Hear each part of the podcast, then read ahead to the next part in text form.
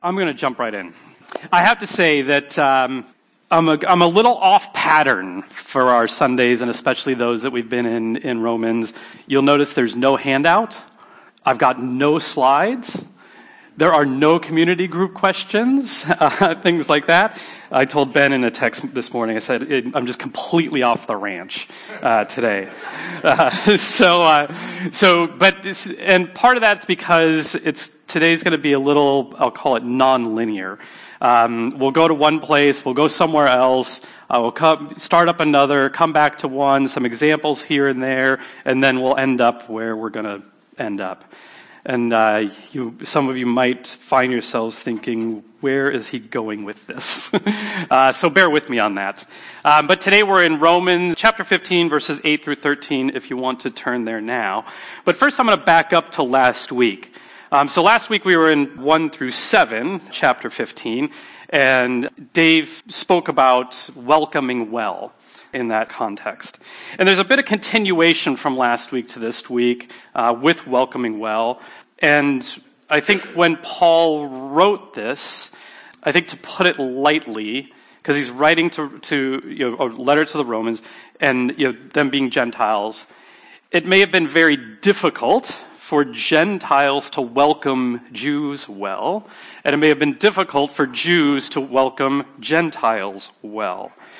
And so our text, part of our text today builds on that, um, specifically in verse 5. And if you go up a little bit uh, from where we're going to be today, you'll see that, that verse 5 is compelling the readers not only to welcome each other well, but also to praise and worship together the Messiah the same Messiah. It says, May the God of endurance and encouragement grant you to live in such harmony with one another in accord with Jesus Christ, Christ Jesus, that together you may, with one voice, glorify the God and Father of our Lord Jesus Christ. Okay, now you got to keep in mind, right? He's writing to the Romans instead of, you know, essentially broadly, you know, a set of Gentiles. Um, and he's saying, not only welcome each other well, but praise and worship together. Jews and Gentiles praise, worship the same Jesus together. So that's one piece of continuation into our text today. The other piece of continuation into our text today, if you go back to verse 4, it says, For whatever was written in former days was written for our instruction, that through endurance and through the encouragement of the scriptures we might have hope. And so now, with that, understanding and what's, what's kind of preceding today's text, um, I'll go straight into today's text, and you can read along um, if you'd like. I'm going to add in a couple things, not adding to Scripture, but just a little. Grea's like, you're going to burn if you do that. Um, so, uh, uh, but just to um, you know, give it some maybe some clarity if it's the first time uh, that you're that you're going through it. So, verse 8, we'll start in there. For I tell you that Christ became a servant to the circumcised, that would be the Jews, to show God's truthfulness in order to confirm the promises given to the patriarchs. Primarily, we think of the, you know, as Abraham, Isaac, Jacob. So he, he became a servant to the circumcised in order to confirm the promises given to the patriarchs. That's kind of a message to the Jews, right? And in order that the Gentiles, the non Jews, might glorify God for his mercy. And and as it is written, so, so now what, what's happening in this text is it, it, that Paul's reaching back into the Old Testament, bringing out some verses before, this is before Jesus was on earth and things like that, stating that the Gentiles will praise together, they will praise Jesus, will praise God. So he says, Therefore I will praise you among the Gentiles and sing to your name. And again it is said, Rejoice, O Gentiles, with his people. And again, praise the Lord, all you Gentiles, and let all the people extol him. And again, Isaiah says, The root of Jesse will come, even he who arises to rule the Gentiles. In him will the Gentiles hope. So these are all Old Testament references. It was already known before Paul wrote this, before Jesus was on earth, that Jesus would be the Savior of all mankind everywhere, and that Gentiles and Jews would praise him. Okay? But that's not where we're going to focus today. Where we're going to focus today is here. May the God of hope fill you with all joy and peace in believing, so that the power of the Holy Spirit, so that by the power of the Holy Spirit, you may abound in hope. And it's this phrase here, this God of hope, and the rest of that verse that through abound in hope that I want to uh, want to spend some time on today. And so when I was reading this and thinking about today, I was just thinking about okay, how does this work? So it seems perfectly fine. I'm perfectly fine with this when I'm, you know, singing songs, worshiping, praising, glorifying, and thing like, things like that. But how does it work when I'm not? How does it work when I feel hopeless? And I have to admit that there's many times that I don't really think I'm abounding in hope. And so to consider hope, and I thought maybe we might weigh hopelessness. Um, it's kind of like you don't understand how good Pepsi is until you've had to drink Coke. Someone agrees with me. That's not my wife. uh, so, uh, so let me tell you some, somebody, someone I've, I heard of. I, I don't, I didn't, I know of him, didn't really know him, but eventually kind of grew to a point where I kind of felt like I, I knew him. Um, and I kind of kept track of him a bit, or oh, that sounds weird. I'm not, I wasn't stalking him, right, or anything.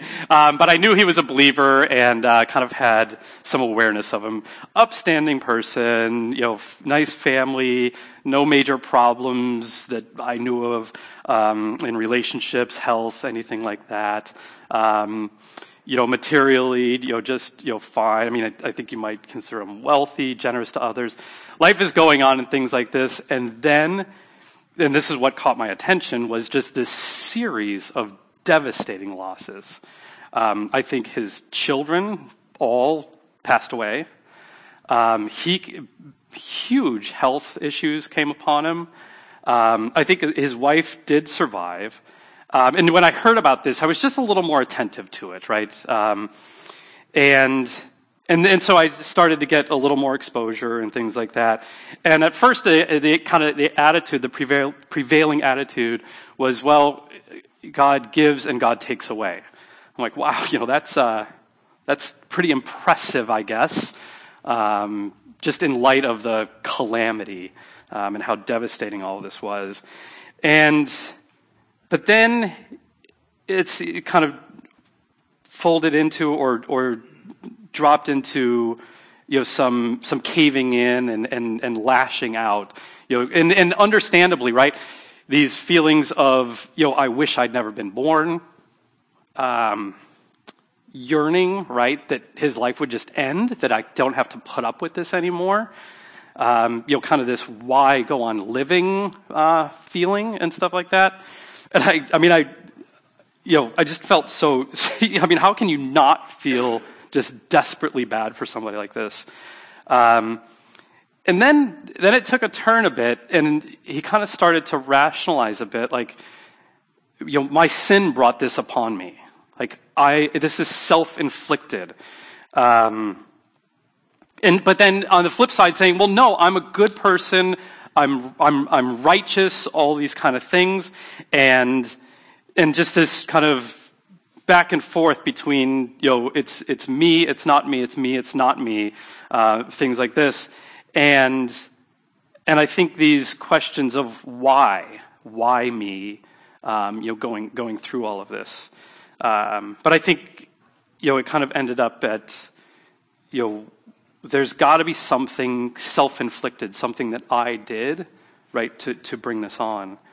Um, and I think with that, probably knowing you know his state of you know a, a, a, sinful person right that there's no hope of this being restored because you know if this is self-inflicted right and it's self-inflicted because i'm a sinless person well that doesn't i'm, I'm a sinful person sorry um, that's that's not going to change. That's that's who and how i am. And so so this bit of hopelessness and I was kind of intrigued, right, that this self inflicted, like I brought this upon myself. Because I think as a society, as a culture, as a people, we kind of tend to pin maybe because it's easier for us to pin reasons for trouble and loss, and that that you know those being maybe catalysts or reasons for hopelessness, we tend to pin it on others, or we maybe we want to pin it on others. Um, when you're in a situation, right, where you feel you've been wronged, right, you suffer loss, things aren't turning out the way that you expected, and you feel like there's a catalyst, right, that something or someone else that you don't, and that that that was the catalyst, and you don't see a path to things being restored. You don't see a path to things being resolved. You can feel, right, like it's a hopeless situation. Let me give you some maybe simple examples.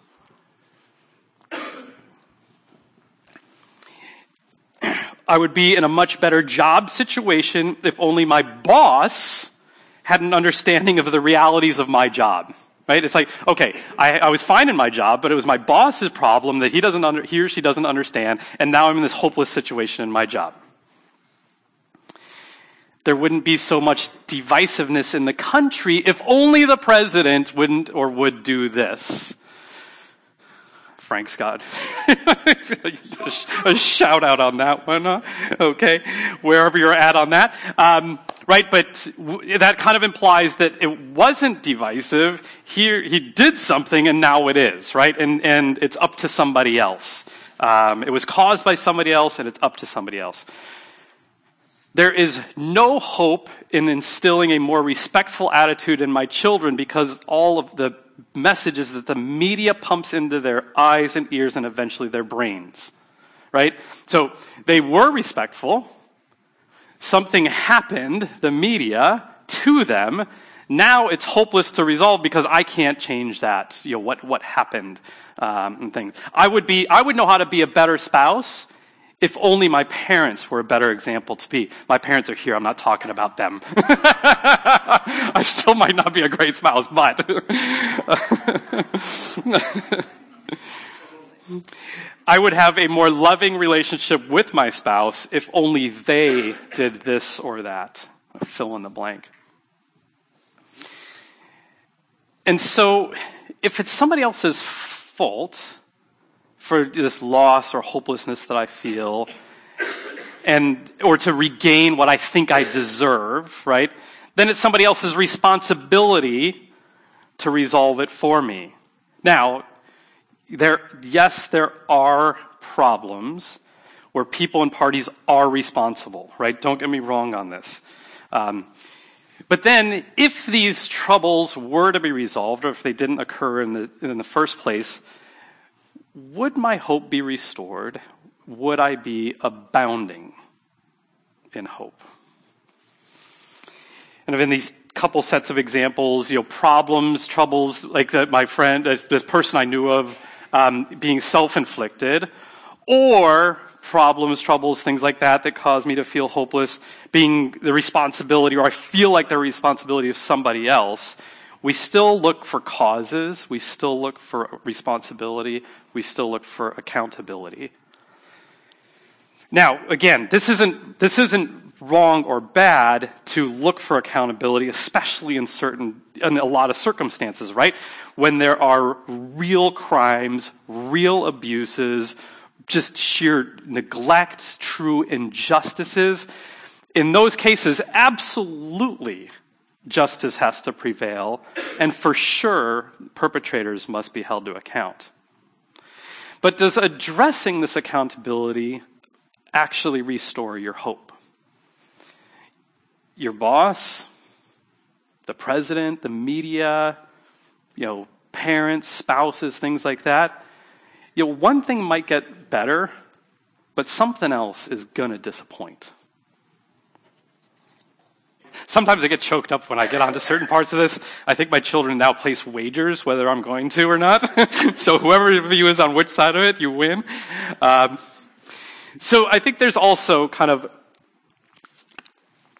another category of you know kind of agony and hopelessness and this notion of they didn't deserve it or I didn't deserve it.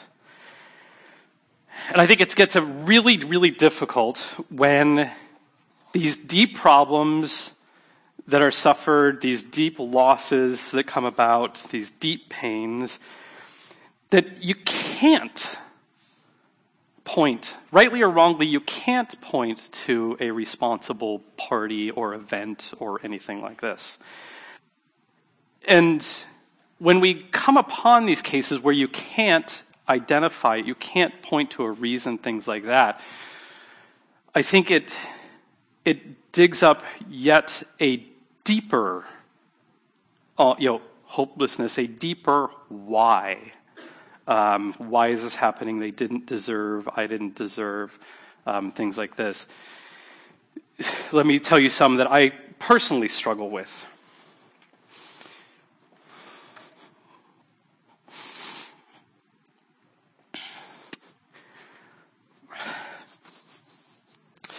Why was my niece born with a genetic disorder. She never walked. She never spoke a word. She never, never did anything that we would associate with uh, enjoying life. And she, why did she pass away at such a young age? Why? She didn't deserve this.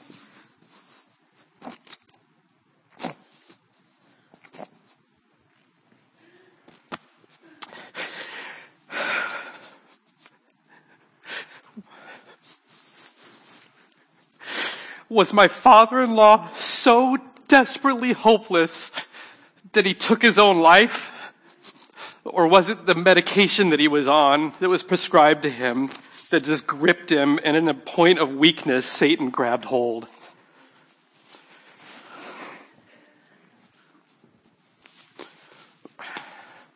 Why did Martha miscarry? So we get into these modes of saying they didn't deserve it. And, and they, they had no hope. How could they have hope?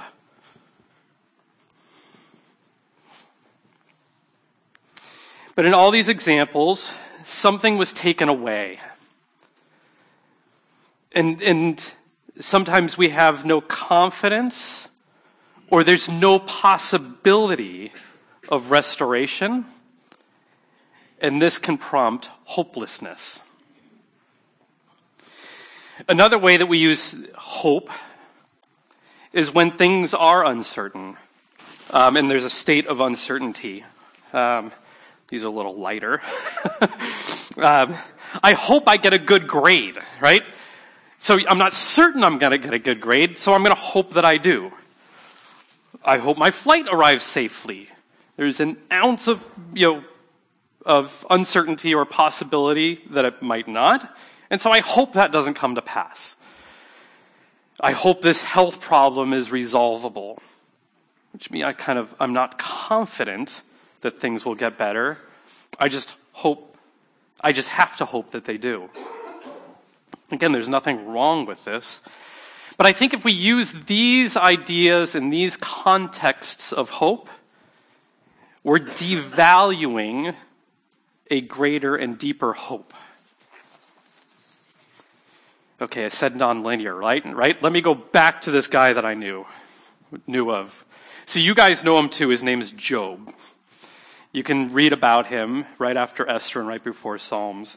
And this idea of, so he got to this point of, of deserving or not deserving, and it began to dominate, right? Voices of you must have done something to deserve this became more frequent. And he can, but he had, but then he convinced himself that he was good, righteous, there could, and that there couldn't be a reason. And that, that he didn't deserve this, the losses that he suffered and the accompanying hopelessness. And, and he gets to a point where he's aching and demanding kind of this, this, you know, this, uh, you know, balancing of aching and demanding an answer from God. And even his friends, you know, as he's, as he's going through this, his friends even try to tell him how to behave toward God. And to his am- amazement, God answered. Now, I'm not sure I would want to be on the receiving end of the type of an answer or the way this started off. Um, let me just read to you. Uh, don't, don't, no need to turn there. You can if you want. It's Job 38. Um, God comes in and, you know, I don't know what God sounds like. I think he sounds like whatever he wants to. But my hunch is this is pretty stern, pretty, you know, like stuff like that. So the way he starts, when God comes into the story, he, he comes back to, he comes to Job after he's demanded, he's aching for this answer, and God says, who is this who darkens counsel by words without knowledge? What he's saying is, who the heck are you to think you know what the heck is going on? And then this one, now, this is God speaking to Job, now prepare yourself like a man. like, where's this going? And then, and then God says, I will question you and you shall answer me. this sounds like a smackdown. and then God proceeds for four chapters with what I would say is a comprehensive account of his power. And he's leaving no question that he is God. Now, sometimes when I come across this and I think about God entering into this story when Job is aching and demanding an answer, and God comes in with this as his intro, right? Sometimes it makes me think of um, some, some, something I heard somebody say uh, a while back, and I just it just hit me, you know, really, really profoundly, and I, I, I like to repeat it, maybe just so I hear it again, uh, and, and that that I think perhaps the hardest, the, the four hardest words in Scripture are the first four. In the beginning, God. Because if we don't get this, if we don't get this right, if we don't believe it, and if we don't submit to it, nothing else works. Nothing else works. And I think to a degree, even though this was coming in like a smackdown, or what felt like a smackdown, right? Feels like it to me. That perhaps that's what God was doing to Job, reminding him of those first four words in the beginning, God. But I can't help but think that even though Job was receiving perhaps a rebuke, that he might have been just plain relieved and reassured, right, that God was present. And that God cared enough to give him, to, to remind Job of who he is, and to remind Job that God is not silent. And even though God starkly told Job that he was in no position to determine his own state of righteousness and whether or not he deserved this, and is in no position to determine who suffers loss, who suffers heartache. He did, God did tell Job that he is God, he always has been, and that he is with Job.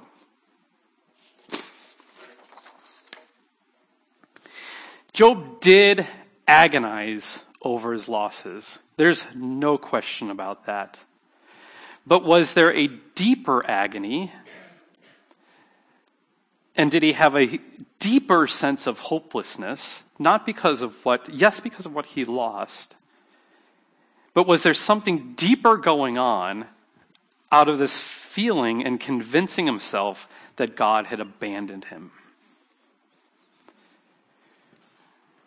And perhaps, maybe he did lose something, at least in his own mind, he lost something. He had communion with God. He felt like he was abandoned and that God was silent on this whole thing.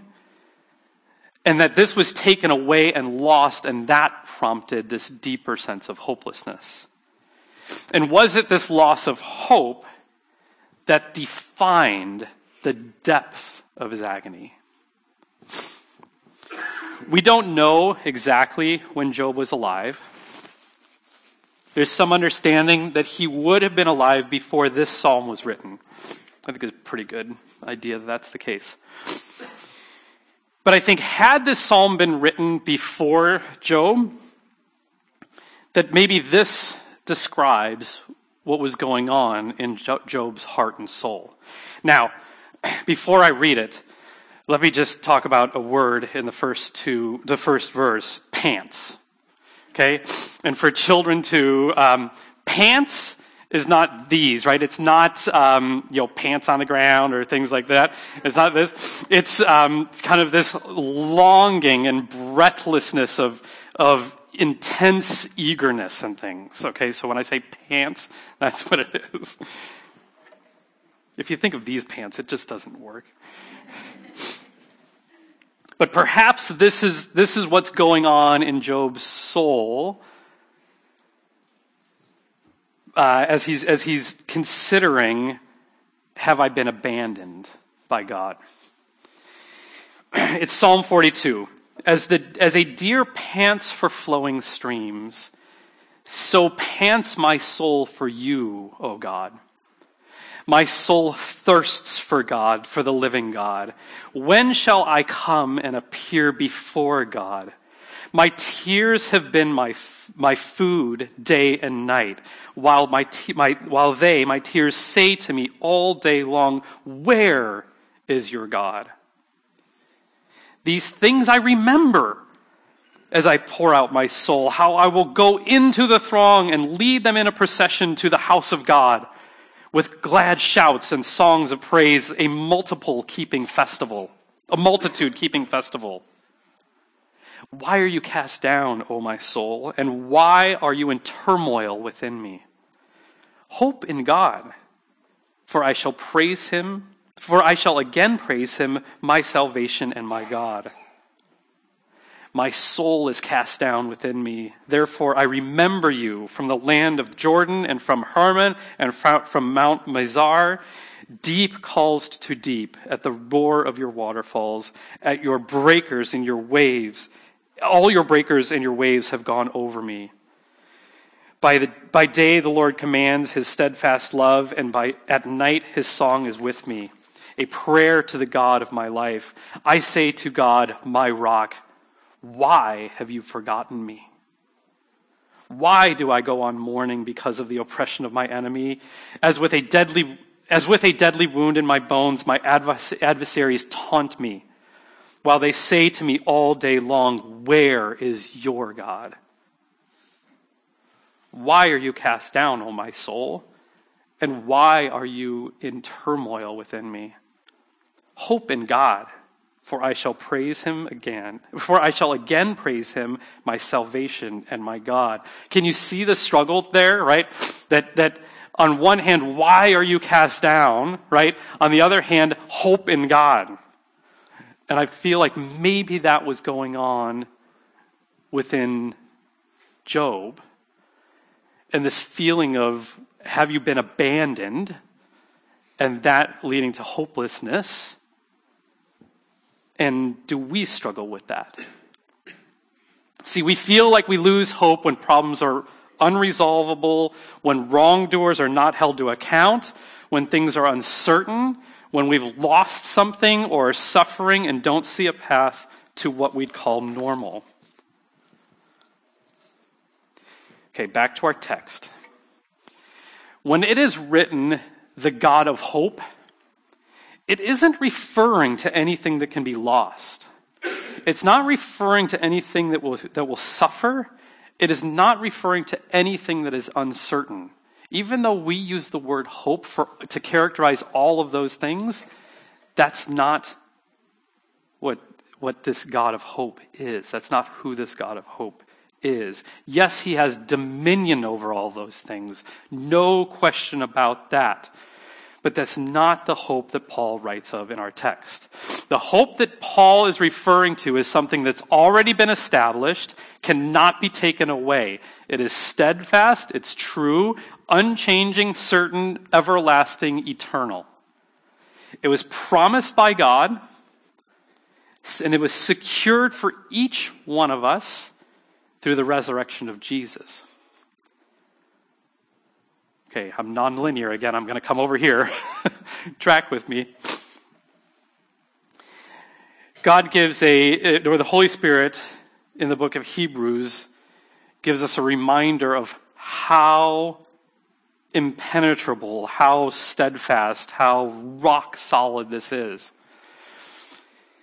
In Hebrews 6, says, For when God made a promise to Abraham, since God had no one greater by whom to swear to, he swore to himself.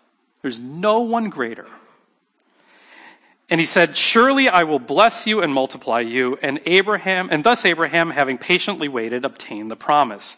For people, we, right, we swear by something greater than ourselves. We swear by something greater than themselves. And in all their disputes, an oath is final for confirmation. So you have a promise and you have an oath. So when God desired to show more convincingly to the heirs of the promise the unchangeable character of his purpose, he guaranteed it with an oath. So that by two unchanging things, a promise and an oath, by two unchangeable things in which it is impossible for God to lie, we who have fled for refuge might have strong encouragement to hold fast to the hope set before us. Listen to this. We have this as a sure and steadfast anchor of the soul. A hope that enters into the inner place behind the curtain where Jesus has gone as a forerunner on our behalf, having become a high priest forever after the order of Melchizedek. I'm not going to get into that. There's all kinds of um, uh, ideas about this Melchizedek. But I want to point out two things in this verse, or in this series of verse, right? That God sealed this promise with his statements, he, with a promise and an oath. There is nothing that we can comprehend that is more sure he resealed our reunion back with God through the death, burial, and resurrection of Jesus. This inner place behind the curtain that the writer of Hebrews talks about in Old Testament times, right, they had the, the Jews had the tabernacle. The high priest would go in. They would go into the holy of holy, the holy place in the holy of holies, where only the high priest could go, and it was as a representative of the Jewish people. But Jesus is not merely a representative. It says here in the text that he's a forerunner on our behalf. And if there are, if there's a forerunner, there are afterrunners. And I think it's pretty clear that as believers, each one of you, myself, we are the afterrunners. And by being our forerunner in this, he has secured our place in communion with God in right standing. And so before we are there in heaven, before we are singing, or before we are singing praises with the angels, in the midst of all of our problems, our losses, our sufferings, no matter things that we expect or long for, we have abundant promises that He will never leave us, He will never forsake us. So maybe Job's deepest agony was that he was abandoned by God. We all have God's promise, his oath, the sacrifice of his son to overwhelmingly convince us and display to us that he will never abandon us. This hope existed before the foundations of existence itself, before anything we see or experience. It cannot be taken away. It does not need to be restored because it is more secure than anything we can fathom. And its creator does not abandon, he never has, and he never will. Knowing that this is true, this is who I know as my God of hope.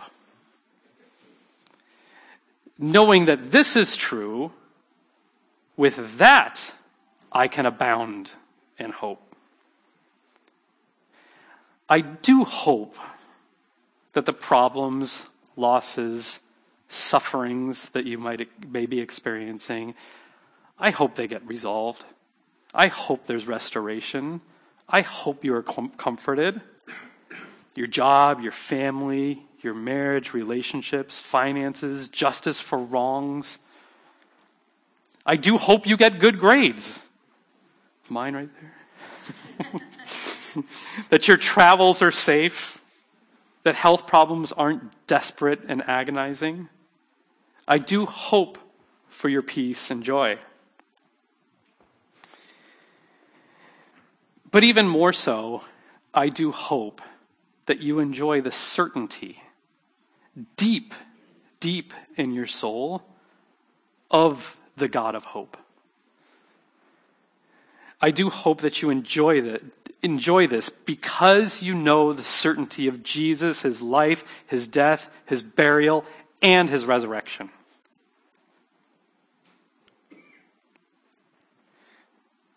And that in this, you abound in hope.